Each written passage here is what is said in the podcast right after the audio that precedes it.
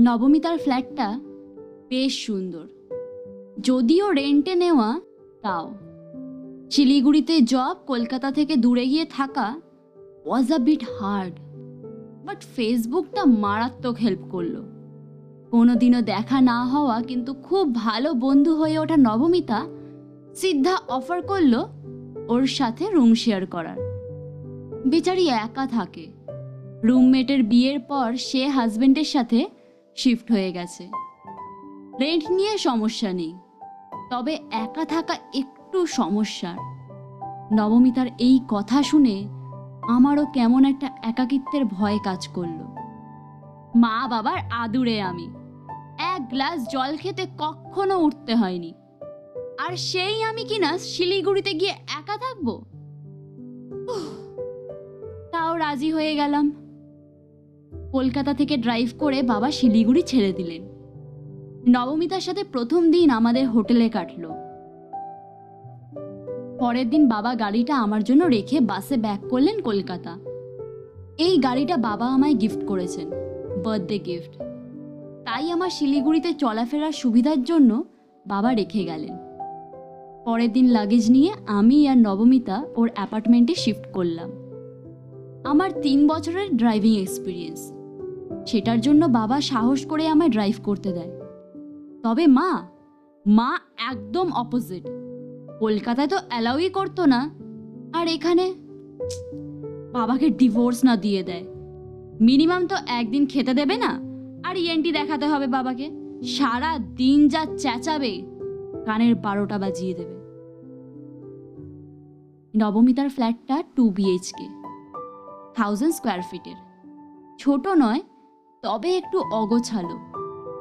গিয়েই আগে আমি একটু গুছিয়ে ফেললাম।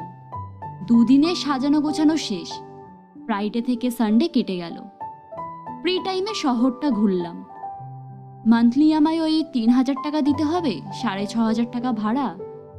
বাকিটা নবমিতা দেবে। কজ অফিসের যেতে আমি ওকে ড্রপ করে দেব। আর ফেরার টাইমে ও নিজেই চলে আসবে। বেশ ভালো টাইম কাটছিল। এক সপ্তাহ কেটে গেল। মা ফোনে শুধু ড্রাইভিং নিয়ে বকাবকি, বাবা টাকা পাঠানোর কথা, আর কখন কি খেয়েছি এই প্রশ্ন। একবার ফোনে কেসেছি, বাবা তখনই বলে আসবে। স্বাবলম্বী হওয়াটা মুশকিল। একদিন সন্ধ্যায় তাড়াতাড়ি বাড়ি ফিরে নেটফ্লিক্সের ডেলি শো দেখছি। তখনই ডোরবেলটা বেজে উঠল। খুলতেই একটা ছেলে হঠাৎ করে রিমি নামের একজনকে ডেকে দিতে বলল। আমি বললাম, ওই নামে ফ্ল্যাটে কেউ থাকে না। বলে ডোরটা ক্লোজ করতে যাব। ছেলেটা দরজায় হাত দিয়ে আটকালো। আমি একটু ভয় পেয়ে গিয়ে জোরে চিল্লিয়ে উঠি। সামনে তিনশো দুই নাম্বার ফ্ল্যাটের থেকে একজন বেরিয়ে এলো। খুব সুন্দর একটা মেয়ে। দেখে মডেল বা অ্যাক্টারের থেকে কম লাগল না। বেরিয়ে আমায় সরি বলে ছেলেটাকে রাহুল নামে ডেকে বলল you are mistaken with the wrong apartment ছেলেটাও সরি বলে চলে গেল। বাট কেমন যেন না আমায় টপ টু বটম মেপে দেখল। চাউনিটা বড্ড ইরিটেটিং ছিল। নবমিতা ফিরতে সবটা বললাম। ওর কাছে একটা অদ্ভুত রিয়াকশন এলো। বলল, উফ, ওসব কাটিয়ে দে তো। আর নেক্সট টাইম যদি কেউ দরজায় নক করে, তাহলে আগে আইপিএস দিয়ে দেখে নিবি। অপরিচিত হলে চেঁচিয়ে কথা বলে কনফার্ম হয়েই দরজাটা খুলবি। আর সামনের কোলাপসিবল গেটের লকটা সবসময় দিয়ে রাখবি। দরজা খোলার সময় গেটের চাবিটা ভেতরের রুমে রেখে তবেই দরজা খুলবি। এই কথায় আমি একটু আশ্চর্যচকিত হয়ে প্রশ্ন করাতেও বলল, রিমি এসকট সার্ভিসে কাজ করে। দারুণ দেখতে বলে ওর খুব হাই ডিমান্ড রোজ ওই ফ্ল্যাটে লোক আসে আর অনেকবার পুলিশ এসেছে। পুলিশের অফিসাররাও ওর ক্লায়েন্ট তাই ছেড়ে দেয় ওকে। সো আই মাস্ট অ্যাভয়েড আমারও কেমন একটা লাগল। প্রথমে বেশ কিছুদিন অ্যাভয়েড করলাম। তবে একদিন হঠাৎ সকালে মর্নিং ওয়াক করে ফেরার টাইমে মেয়েটিকে একটা গাড়ি ড্রপ করল। আমায় দেখে মেয়েটি হাই বলল। আমিও ভদ্রতার খাতিরে হ্যালো বললাম। কি জানি বাবা রুড বিহেভ করলে আমার পিছনে লোক লাগিয়ে দেবে? এদের তো আবার অনেক দূর অবধি জানাশোনা থাকে। মেয়েটি নিজের পরিচয় দিয়ে ডাইরেক্টলি বলে দিল কি কাজ করে। আমি একটু অবাক হয়ে তাকিয়ে। এমন সময় মেয়েটি বলল, আমায় দেখে ঘেন্না করো না। আমিও একটা মানুষ। বাড়িতে বাবা প্যারালাইজড ছোট ভাইয়ের ক্যান্সার আছে। মা লোকের বাড়ি রান্না করে। বাবা প্রাইভেট ফার্মে অ্যাকাউন্টেন্টের জব করতেন। অসুস্থ হওয়ার পর জব চলে যায়। আমায় দেখতে ভালো বলে ফটোশ্যুট অ্যান্ড মডেলিংয়ের অনেক অফার পেতাম। প্রথম দিকে বেশ ইনকাম হতো। তবে এই বলে মেয়েটি থামল। একটা ফোন কল রিসিভ করে বলল, আজ আর কাজ করবে না। She needs a day off এই বলে আমায় এক কাপ চা অফার করে নিজের ফ্ল্যাটে ইনভাইট করল। আমি ইতস্তত করছি দেখে বলল আচ্ছা আমরা সামনের টি স্টলে গিয়ে বসি? আমিও রাজি হয়ে গিয়ে বসলাম। চা খেতে খেতে সে বলল, তোমায় তো দেখতে বেশ মিষ্টি। কখনো অফার পাওনি মডেলিং অ্যাক্টিংয়ের হ্যাঁ আমিও পেয়েছি অনেক, কিন্তু কখনো করতে চাইনি। কেমন যেন একটা লাগে ব্যাপারটা। মা বাবাও বলে খুব নোংরামি হয়, তাই অ্যাভয়েড করে গেছি। আমি এটাই তাকে বললাম। বলল, বেশ করেছিস বোন, আমিও যদি করতাম। তিন বছর আগে আমি প্রথম অফার পাই।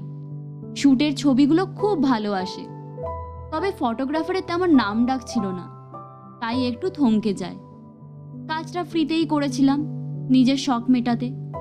ফেসবুকে একটু ভালো ডিপি হবে, বাবা তখন সুস্থ। আমি কলেজের সেকেন্ড ইয়ার এরপর ছবিগুলো পোস্ট করতেই রোজ দিনে দশ বারোটা করে মেসেজ আর পিক্সে কমেন্টস অনেকগুলো প্রোফাইলে ফ্রিল্যান্স ফটোগ্রাফার দেখতাম। দেখে আমিও একটু প্রোফাইলগুলো ভালো করে স্টাডি করতাম। একদিন হঠাৎ একটা প্রোফাইল থেকে টেক্সট এলো।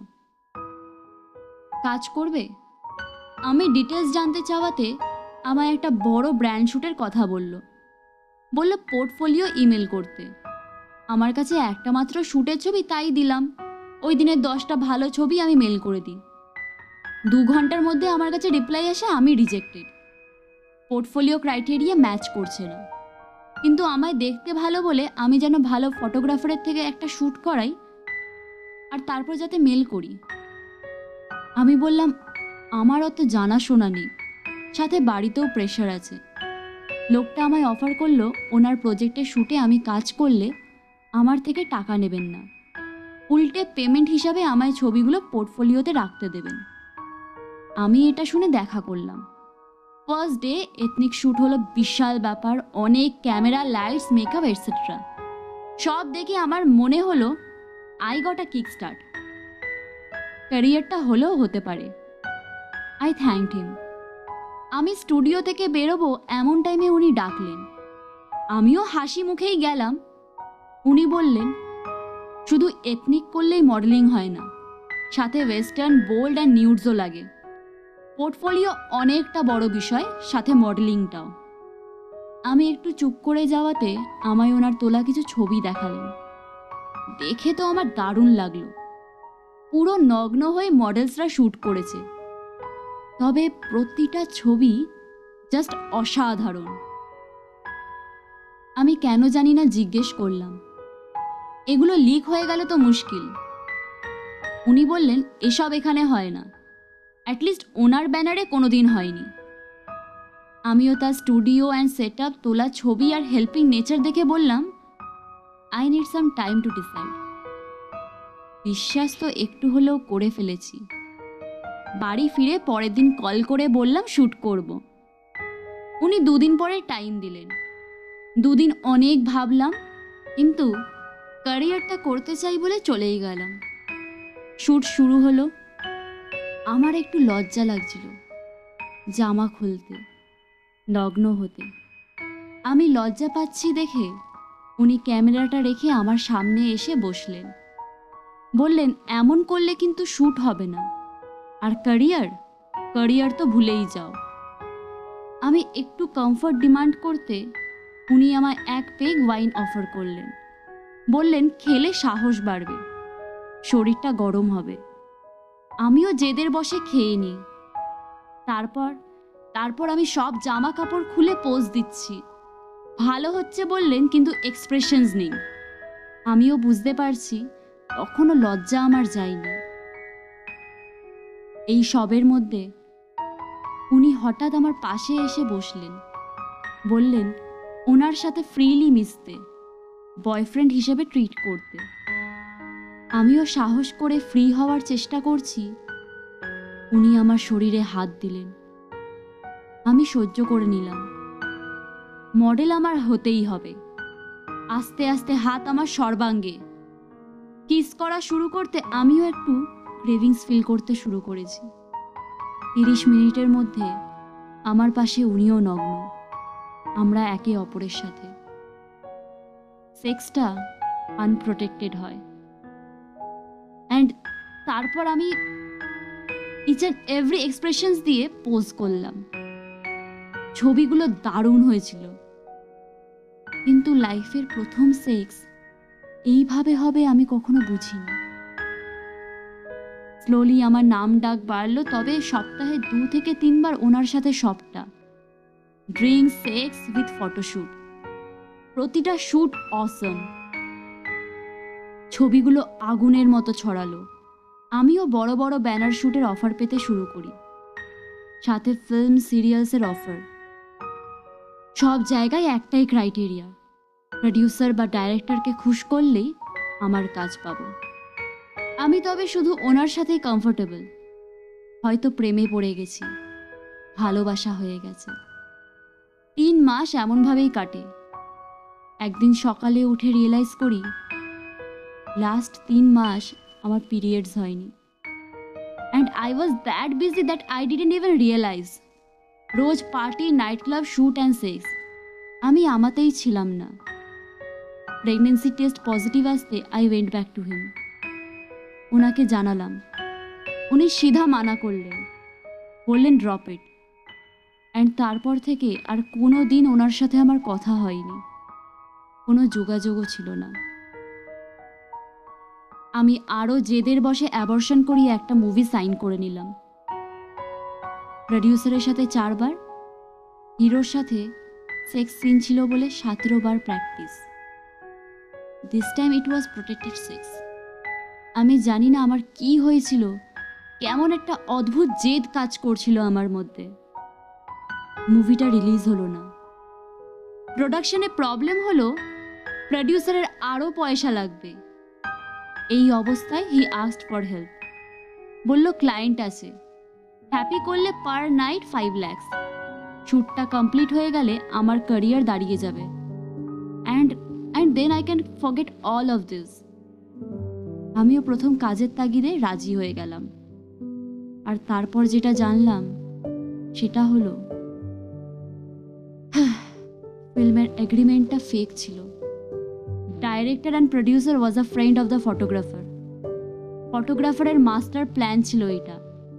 এমনভাবে মেয়েদের ইউজ করে মডেলিংয়ের নামে তাদের গাছে তুলে মই কেড়ে নেয়।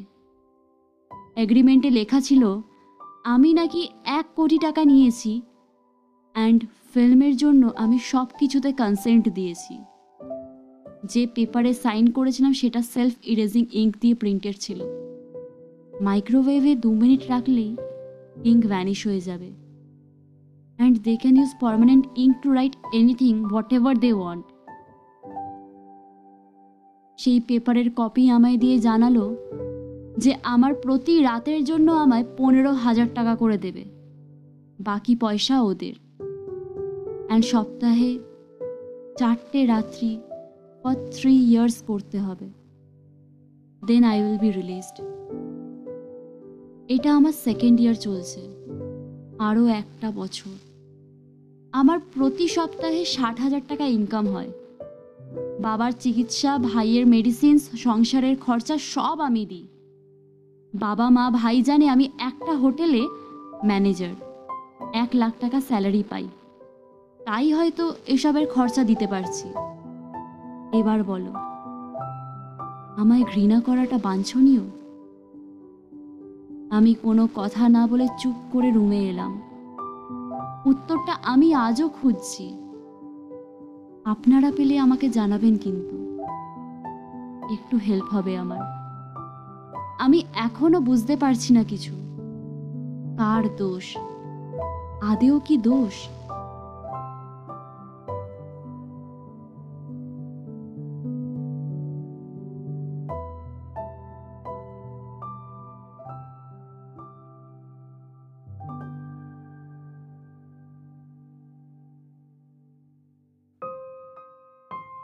Hello everyone!